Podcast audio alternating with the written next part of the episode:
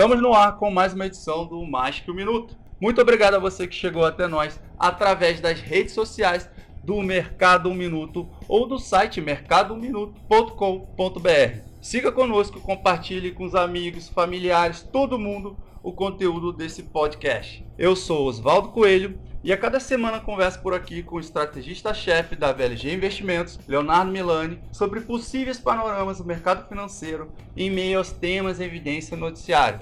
Vale lembrar, este programa não faz qualquer tipo de recomendação de compra ou venda de valores e ativos imobiliários. A proposta é apenas ter um debate sobre os temas em evidência no noticiário econômico e como eles podem influenciar no mercado financeiro. Dezembro chegou! Já é Natal nas magazines e, consequentemente, o mercado financeiro faz o seu balanço deste ano pandêmico e já olha para 2021. E é sobre isso que vamos falar por aqui. Léo, seja muito bem-vindo mais uma vez.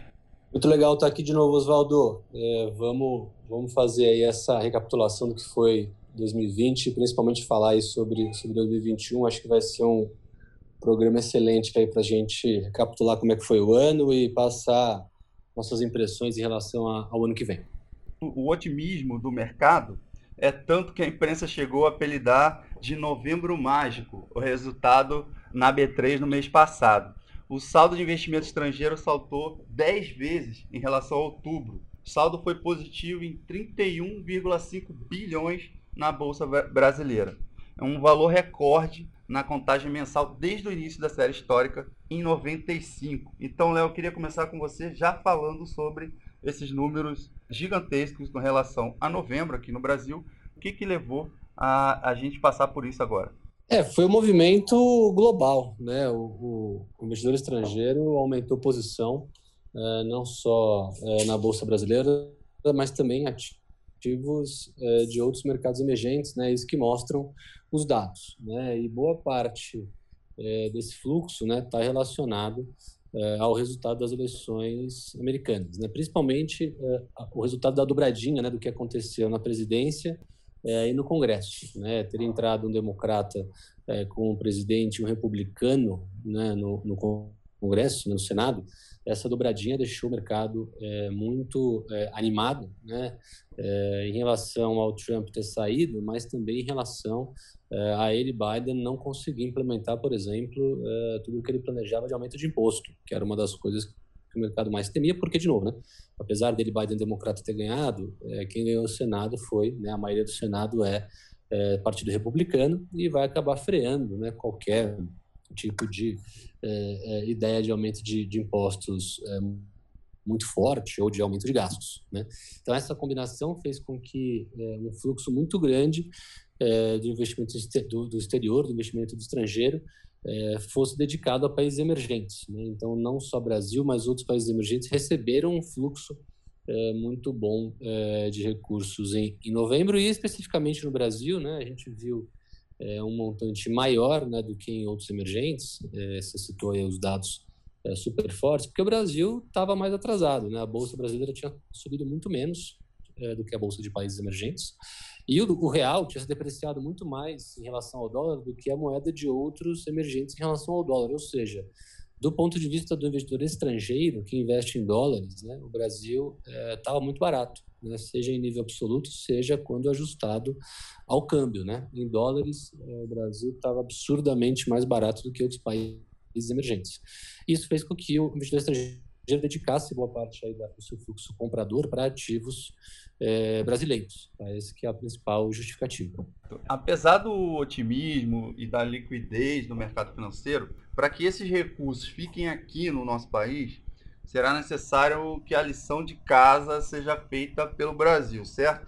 Sim, é, a lição de casa tem que ser feita, neste caso, né, a lição de casa é principalmente relacionado à dinâmica fiscal, né, a dinâmica do déficit público. A gente já mencionou isso aqui em alguns outros podcasts, né, e deve continuar mencionando é, daqui para frente. Infelizmente, né, é um tema é, desagradável, mas é super necessário, né, para a gente saber como é que ele está evoluindo é, para conseguir otimizar os nossos investimentos. Né? A gente na VLG se preocupa muito é, com o tema fiscal do Brasil. É um dos principais motivos né, da curva de juros longa no Brasil é, apresentar um prêmio muito grande né, em relação à curva é, de juros de outros países emergentes, exatamente por causa dessa percepção é, fiscal ruim né, que o investidor estrangeiro tem em relação às, às contas públicas é, do Brasil. Né? Então, esse tema é fundamental e a lição de casa aí está relacionado a, por exemplo, né, é, o renda cidadão não ser é, postergado para 2021. Né? A gente teve notícia positiva hoje, segunda-feira, em relação a isso. Né? O Alcolumbre falou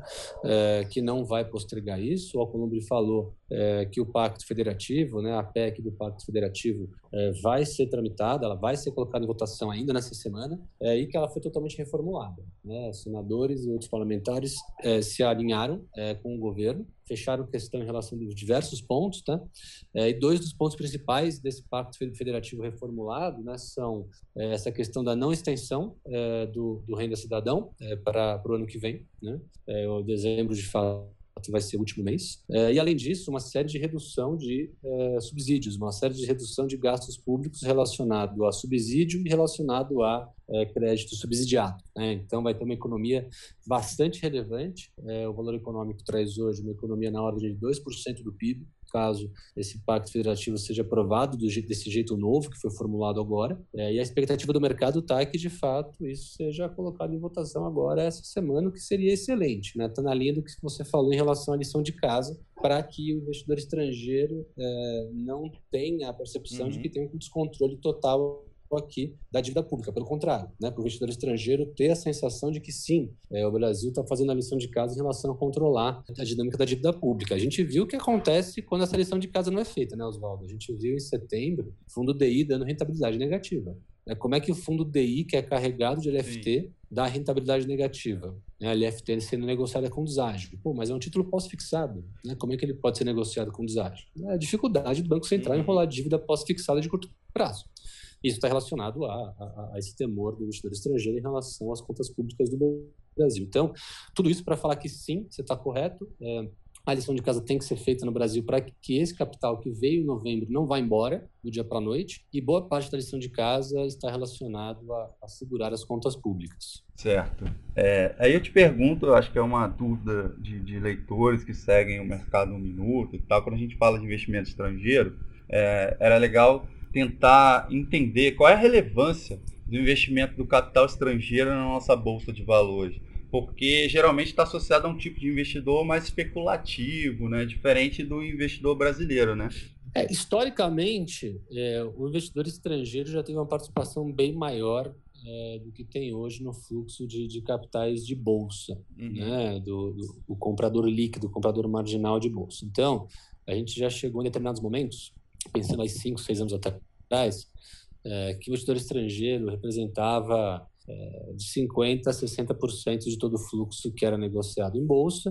O investidor institucional é, doméstico, né, que são os fundos de pensão, os fundos de ações, os fundos multimercados e as tesourarias dos bancos, representavam aí um terço, é, e a pessoa física representava 10%, 15% do volume. Né? Esses dados hoje se inverteram é, completamente. Né? Pessoa física, o gringo e o institucional doméstico, né? É, já estão praticamente iguais, né? Está praticamente um terço, um terço, um terço. Então, o investidor local ganhou muita participação no fluxo é, é, é, diário aí que é negociado na bolsa nos últimos dois, três anos, tá? O que tem lado bom e lado ruim, né? O lado bom é, puta, que legal, né? O investidor brasileiro está cada vez mais consciente de que a bolsa, é, com responsabilidade rentabilidade, com gestão de risco, né, com controle dos investimentos, com assessoria bem feita, né, é, de fato um caminho, de fato um caminho muito interessante para a gente perpetuar a nossa riqueza. Só que por outro lado mostra um pouco do desinteresse do investidor estrangeiro, né? Está relacionado principalmente a gente ter perdido o investment grade e está relacionado principalmente a esse descontrole que a gente estava mencionando das contas públicas. Né? O investidor estrangeiro é super avesso a uma dinâmica fiscal é, negativa. Né? Então, é, ele ter perdido participação na Bolsa tem a, leitura positiva e a leitura negativa. É uma balança aí. É, que tipo de setores, empresas esses investidores buscam aqui no Brasil. Você diz em relação a, a, setores preferidos do investidor estrangeiro, quando ele vai escolher uma ação? Não, não escolher uma ação. Eu digo o seguinte: quando o investidor está é, botando o capital dele aqui na Bolsa Brasileira, o que, que ele prioriza aqui no nosso país? Quais são as áreas que eles aportam mais? Entendeu? É no próprio índice? É, é, é em cima de outros valores ou, ou setores aqui é, que para eles acaba, acabam sendo interessantes? É, o investidor estrangeiro, né, globalmente, né, os dois grandes temas que dominam hoje boa parte do, do, do fluxo global de investimento, tecnologia e saúde. São os dois uhum. setores que o investidor global mais é, procura hoje em dia. São os dois setores queridinhos, digamos assim, né? Especificamente no Brasil, além desses dois setores, né, e o Brasil não é tão forte né, no que diz respeito à tecnologia, a gente tem poucas empresas de tecnologia listadas em bolsa, né, tem TOTOS, tem Links, é, tem mais umas duas ou três é, e para por aí. Né? Especificamente em relação ao Brasil, o investidor estrangeiro uhum. busca também alocação eficiente em commodities. Né?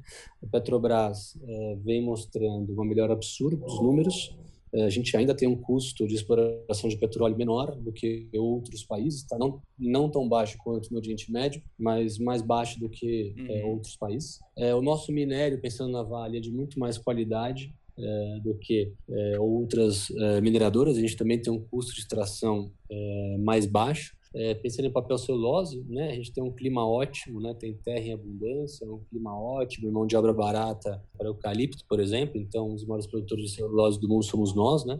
Para fechar proteínas, né? Brasil Foods, é, JBS, Minerva, Marfrig, estão entre estão dentre aí os maiores produtores de proteína do mundo e a gente tem, né, como país, condições é, de produção, né, vantagens competitivas em relação à produção de proteínas maiores do que as vantagens aí de outros países. Né? Os outros países têm vantagens competitivas menores do que o Brasil para a produção é, de proteína. Então, o gringo, quando olha o Brasil, olha muito para commodities também, tá? Não apenas para tecnologia e saúde. Isso pode ser um aprendizado para quem está começando agora por aqui também, né? Para o brasileiro e tal, que está começando a fazer seus primeiros aportes, que quer entrar na bolsa, é, já é algum tipo de indicativo de, de, setores ou áreas que ele pode conversar com o assessor dele é, de investimentos para poder, enfim, ver se é o melhor caminho, né? Com certeza. Na VLG a gente faz exatamente esse trabalho, tá, Oswaldo? A gente mostra para os clientes é, o que, que é risco-retorno em relação a cada classe de ativo e dentro da classe de ativo, né, o que, que é risco-retorno grande e o que, que é risco-retorno pequeno, né? Especificamente em bolsa, commodities tem um, tem um risco-retorno uhum. maior do que saúde, por exemplo. Né? Então, comprar Petrobras vai te fazer ter mais volatilidade na carteira do que se você comprar Notre Dame Intermédica, por exemplo, né? que é um player de plano de saúde verticalmente integrado, tem hospital, tem clínica, é, tem laboratório. Então, assim, é, é, o setor de saúde apresenta receita muito mais recorrente do que a Petrobras, porque a Petrobras depende do preço do petróleo. Assim como empresas do setor elétrico, por uhum. exemplo, apresentam receita e geração de caixa mais recorrente do que a Vale, né? que depende do preço do minério. Então, assim, não tem certo e errado, né? Tem a gente entender qual é o perfil do investidor, qual é o perfil do cliente que está aqui na VLG conversando com a gente sobre alocação incansavelmente todos os dias, para montar uma carteira ponderada para ele, para montar uma carteira bem balanceada em relação a qual é o perfil é, que ele tem como investidor. Né? Não tem nada de errado em concentrar a carteira é, em commodities, construtoras e varejo, por exemplo. Vai ser uma carteira de risco-retorno bem maior do que se esse mesmo cliente montar uma carteira com empresas de saúde, é, de elétrica é, e de logística, por exemplo. Né? É, então a gente conversa muito sobre esse balanço de risco da carteira do cliente aqui na VLG, exatamente para é, uh, alinhada, né? A carteira do cliente está totalmente alinhado com o perfil de risco dele. Voltando aqui para o nosso final de ano, que a gente está falando aí de números e tudo mais, expectativas, uhum. o noticiário já vem apontando uh, um otimismo ainda maior com os números agora para dezembro. Uhum.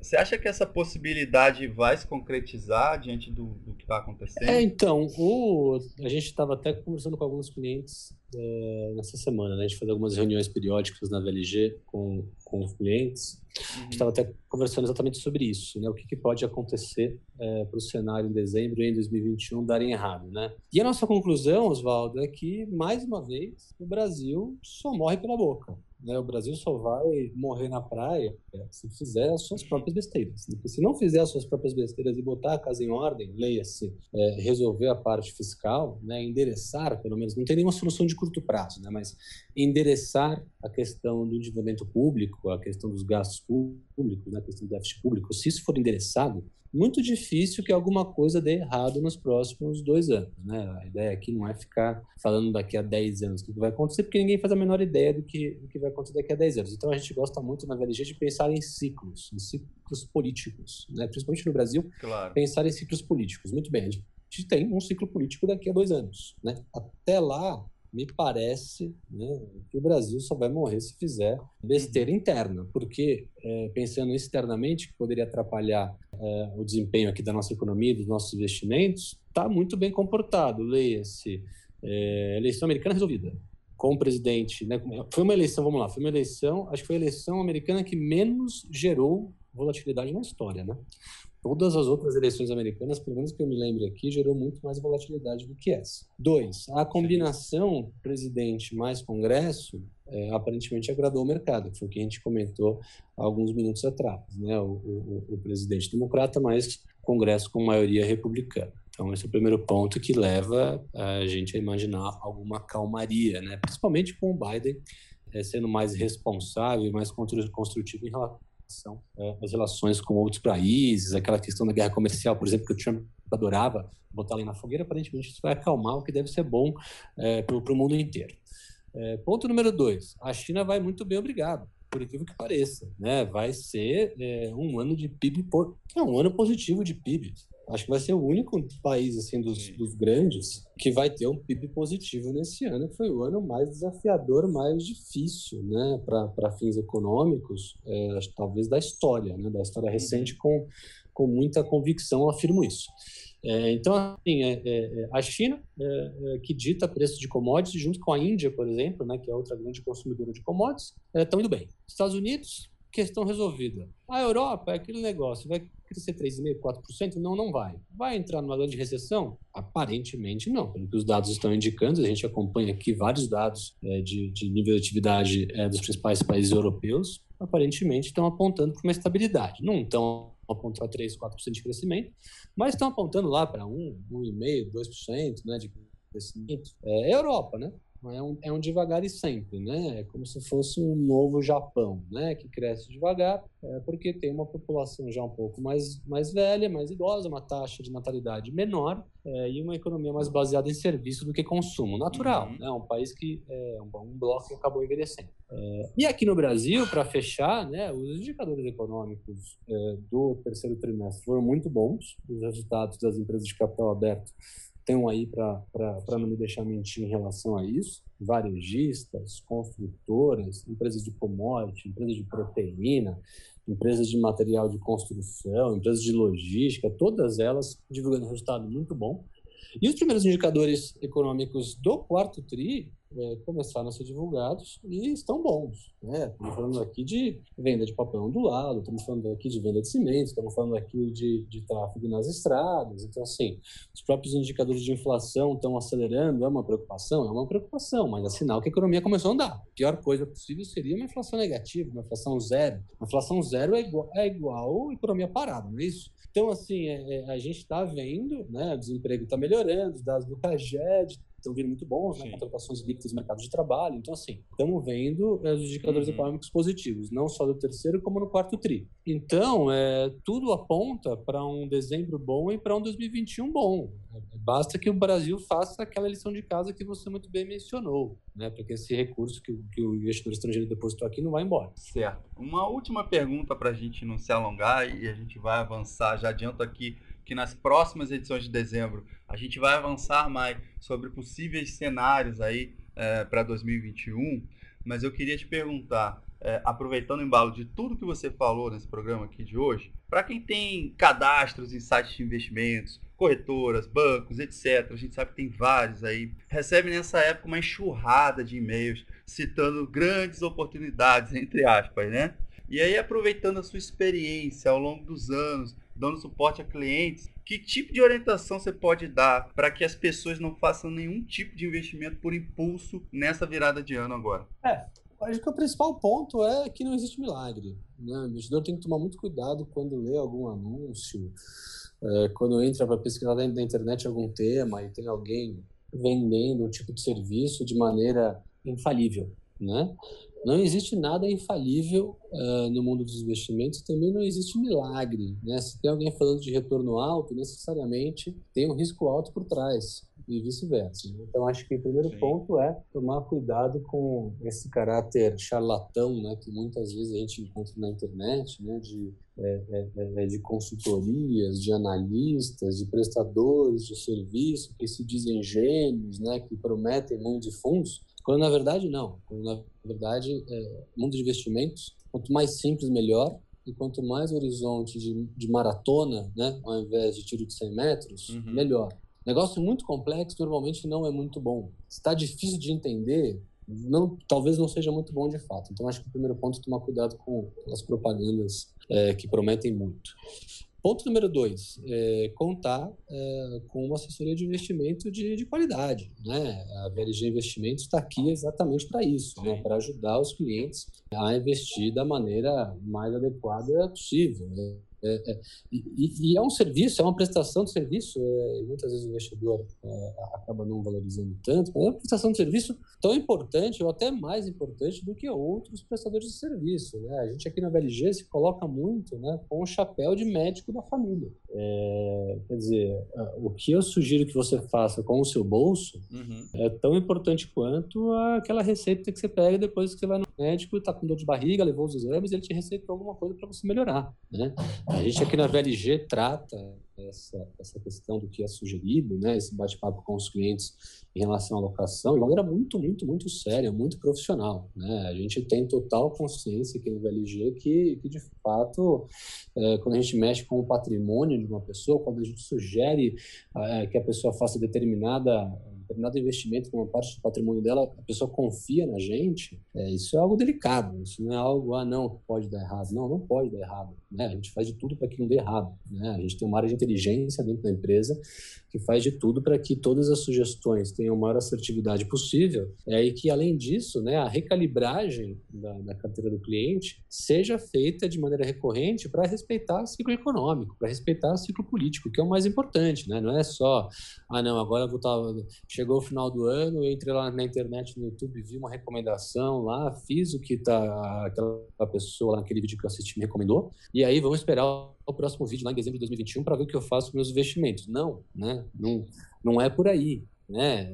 É, é importante ter alguém monitorando o que está acontecendo com a dinâmica econômica, é importante ter alguém monitorando o que está acontecendo com a dinâmica política. Né? E se você que está ouvindo a gente é médico, é advogado, é dentista, é empresário, é natural que você não tenha tempo para isso. É muito natural que você não tenha tempo para isso. Né?